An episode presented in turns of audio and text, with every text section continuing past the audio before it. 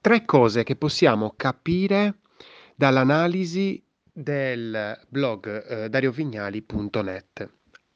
Piccolissima premessa: sicuramente, ehm, è un blog fatto coi controcazzi, quindi, uhm, è un qualcosa di assolutamente fatto bene. Ehm, c'è qualcosa che non mi è tornata e, ehm, ho voluto con molta sincerità condividervelo. Puoi trovare, ehm, la puntata dell'analisi, uhm, sul gruppo Facebook Una birra di UX. Poi tra qualche giorno lo potrai trovare anche su YouTube e anche su podcast, Google Podcast, Apple Podcast, Spotify e Anchor. C'è qualcosa di, ehm, fatto male sicuramente, pochissime cose, perché nella maggior parte è un qualcosa di assolutamente fatto bene. E allora che cosa possiamo imparare? Ehm, io ho, uhm, diciamo Uhm, ho sintetizzato, ho trovato 3 cose che ti posso condividere. La prima è sicuramente l'architettura dell'informazione. Sembra una cosa pallosissima detta così, architettura dell'informazione, ma è assolutamente indispensabile, assolutamente. L'architettura dell'informazione è lo scheletro di che cosa mettiamo a livello proprio di concetti, a livello proprio di informazioni all'interno delle pagine, ma anche e soprattutto del progetto, di come lo architettiamo, di come architettiamo, di dove mettiamo le stanze all'interno di questa casa. Quindi l'architettura dell'informazione in dariovignali.net è fatta, io direi bene, io direi bene. Uhm, è furba, è furba, è strategica, non è di semplice comprensione, questo senza dubbio, perché lui fa un passo in più, quindi ti fa capire che insomma è un è un esperto anche in quello. Uhm, perché? Mhmm, perché fa il passo in più? Allora, non si limita a dare una sola architettura, ma ne dà un'altra, diciamo tra le righe. Perché nel blog non ti inserisce solo gli articoli. Cioè tu pensi di entrare nel blog di dariovignali.net e dire ok ci saranno degli articoli. Non solo, lui con la scusa degli articoli, che sono comunque il core del progetto, sono il diciamo ehm, la parte dell'architettura più importante, gli articoli, uhm, va a fare tutto un discorso di, uhm, contorno molto, molto interessante, dove sono presenti altri obiettivi. Per esempio son presenti tutti i corsi, son presenti forma la formazione che fa, quindi, uhm, il unire l'utile al dilettevole, ecco lo sintetizzerei con questa con questa frase: unire l'utile al dilettevole. Nel momento in cui volete, per dire, uhm, inserire per esempio, uhm, avete un obiettivo primario, perfetto, che l'obiettivo primario qual è? La consulenza, perfetto. Vendere un prodotto, perfetto. Utilizzate delle leve, diciamo, che danno minor carico cognitivo per arrivare al vostro obiettivo primario in più step, magari in 2, 3 step, in modo tale da alleggerire il carico cognitivo, alleggerire lo sforzo che richiedete all'utente. Se gli chiedete gli gli richiedete uno sforzo troppo, uhm, potente, troppo faticoso, lui vi mollerà immediatamente. Se invece gli date uno sforzo leggero inizialmente, lui lo farà. Un altro un pochettino più difficile lo farà e poi dopo lo fate arrivare all'obiettivo finale. Quello di Dario è una figata, perché se ci pensate, lui comunque arriva a voi tramite un articolo, che dicevo appunto è il cuore di tutto il progetto. Benissimo, tu ti leggi l'articolo, è lungo, lo molli, non a lui non gli interessa, ehm, le persone pigre e quindi attraverso l'articolo lui filtra chi è interessato da chi non è interessato. Dentro l'articolo sono presenti innumerevoli spunti per arrivare ad altri articoli.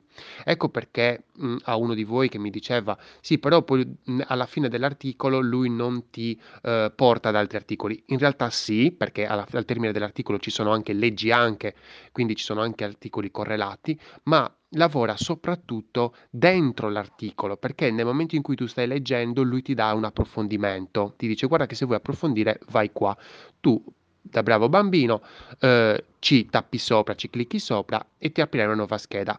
Uhm, quello che lui vuole è che al termine della lettura dell'articolo tu hai altre 3, 4, 5 schede che riguardano lui.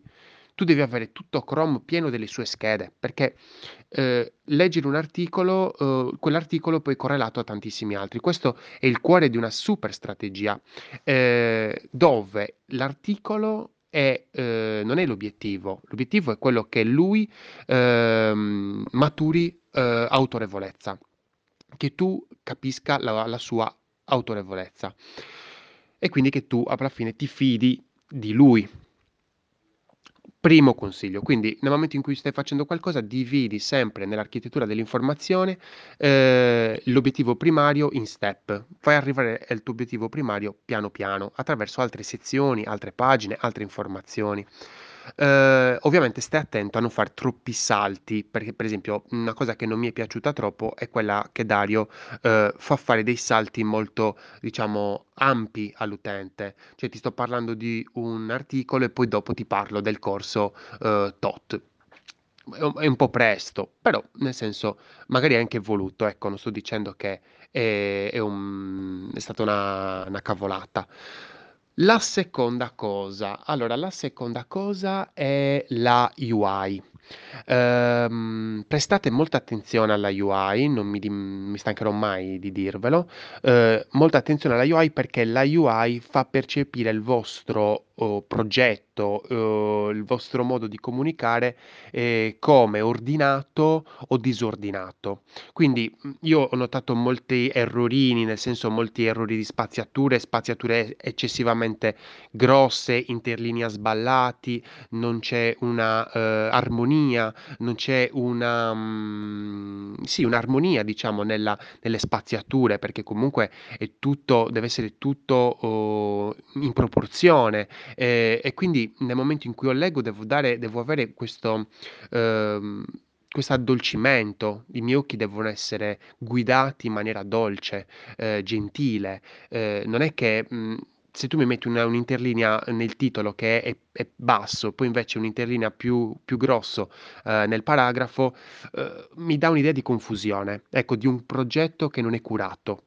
E questo mi dispiace perché eh, io oh, devo essere sincero, io a Dario lo stimo, io non voglio dire che ciò che ha fatto è una merda, assolutamente no.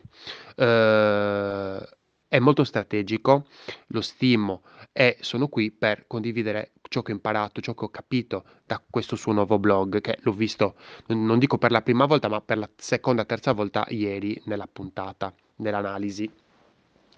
Stiamo molto attenti e nel momento in cui notiamo che non sono state rispettate dagli sviluppatori queste, eh, come si può dire, eh, distanze, queste proporzioni che magari avevamo noi progettato, se siamo dei designer, ehm, magari ecco, facciamole notare e eh, non stanchiamoci mai della fase di bug fix, perché dobbiamo consegnare all'utente un'interfaccia visiva, eh, diciamo, mhmm, armoniosa, stabile, che dà stabilità, sicurezza. Se, ehm, mi metti gli oggetti così e ci sono qualche errore lì di interlinea o anche di spaziature, mi dà quasi come qualcosa di improvvisato e mi dispiace perché secondo me OnLab, l'azienda che ha fatto questo progetto, è molto, molto capace, mi piacciono tantissimo i loro progetti. E qui però, so, ho visto qualche errorino di dimenticanza e mi dispiace. Eh, ero in versione mobile, magari non l'hanno curata troppo la versione mobile, ma la versione mobile è estremamente importante, soprattutto per il target a cui si rivolge Dario. Allora, il terzo consiglio invece riguarda lo user journey. Ancora una roba pallosa, si sembra pallosa, ma in realtà è estremamente importante, esattamente come l'architettura dell'informazione, perché architettura dell'informazione e user journey devono combaciare. Allora, eh, lo user journey, eh, qua io non, non, ho, non, ho, trovato errori, anzi, eh, sono andato di reverse engineering, quindi da quello che ho visto ho cercato di comprendere quale poteva essere il percorso dell'utente. Chiamiamolo percorso dell'utente, dai, che così sembra anche più facile. Um, però, vedi, puoi imparare molto da questo, cioè il, il capire, il strutturare, il progettare il percorso dell'utente è estremamente importante, perché se non progetti un percorso dell'utente, se non progetti, ok, l'utente deve entrare in contatto con il mio contenuto in questo modo, può entrare anche in altri modi, Probabilmente sì, perché non ci deve essere mai solo un modo in cui viene in contatto con il tuo con il tuo progetto, ehm, li strutturi, cerchi di fare proprio a step come nella puntata, uhm, uhm, lubrificare l'utente, uhm, la spiegazione dello user journey, lo trovi su podcast e su YouTube, uhm, e anche su e anche sul gruppo Facebook. Se non fai questo ti stai perdendo tanto. È come dire: "Devo andare in vacanza e non ti prepari la valigia." No, cioè, la valigia va preparata, ecco. Uhm, lo user journey è la nostra valigia. Dobbiamo per forza prepararla, dobbiamo per forza intendere, anche magari in una maniera, mhmm, semplice, mhmm, o cap o magari, uhm, euristica, nel senso ma inizialmente siamo noi che cerchiamo che cerchiamo di capire, diciamo: "Oh vabbè, io vorrei che il mio utente, ehm, entrasse in in relazione col mio contenuto in queste maniere qua." Va bene, inizialmente va bene, poi magari monitoriamo la situazione, cerchiamo di capire come realmente gli utenti entrano in contatto in base a magari le interazioni, ehm, gli accessi nelle pagine, le registrazioni, tantissimi modi. Monitorate sempre perché non rimanete sul discorso euristico. Se rimanete nel discorso euristico poi vi perdete la la vita vera, okay, cioè voi potete progettare quello che volete, ma poi succederà che gli utenti utilizzano il vostro prodotto e se voi non, mhmm, li state monitorando, voi non state guardando come gli utili gli utenti utilizzano il vostro prodotto, non avete modo di migliorarlo e quindi state facendo un qualcosa un po', insomma, da tiranno, da dittatore, ecco. Uhm, non dobbiamo mai ragionare in questa maniera. Il design si deve sempre adattare agli utilizzi che l'utente fa. Sempre. Questi sono i 3 consigli che, mhmm, mi son sentito di condividerti. Spero, uhm, ti siano interessati, spero, uhm, che, mhmm, la puntata di ieri ti sia piaciuta. Noi ci siamo divertiti tantissimo, eravamo tanti, abbiamo letto, uhm, tutti gli tutti i commenti, abbiamo cercato di rispondere a tutti. Uhm, è sicuramente lunghina, perché dura 1 oretta e mezzo, la puoi te la puoi dividere tranquillamente in più parti, ma secondo me ti divertirai e se sei alle prime armi potrai capire davvero tantissime cose riguardo il mondo della user experience, ma non solo, perché poi con noi c'era anche un'esperta di conversion rate optimization, quindi di a ottimizzazione delle conversioni, c'era un esperto SEO, c'erano comunque sviluppatori, marketer, quindi comunque abbiamo visto davvero tantissimi aspetti, ci siamo divertiti, abbiamo riso, abbiamo bevuto, quindi insomma è stato veramente una bella esperienza. Io sono Lorenzo Pinna e questa è una birra di UX. Progetta responsabilmente e, diciamo, impara sempre da, uhm, ciò che vedi, perché molte volte guardiamo, però poi dopo ci dimentichiamo di quello che stiamo guardando. Ecco, analizzalo come se dovesse essere il tuo progetto.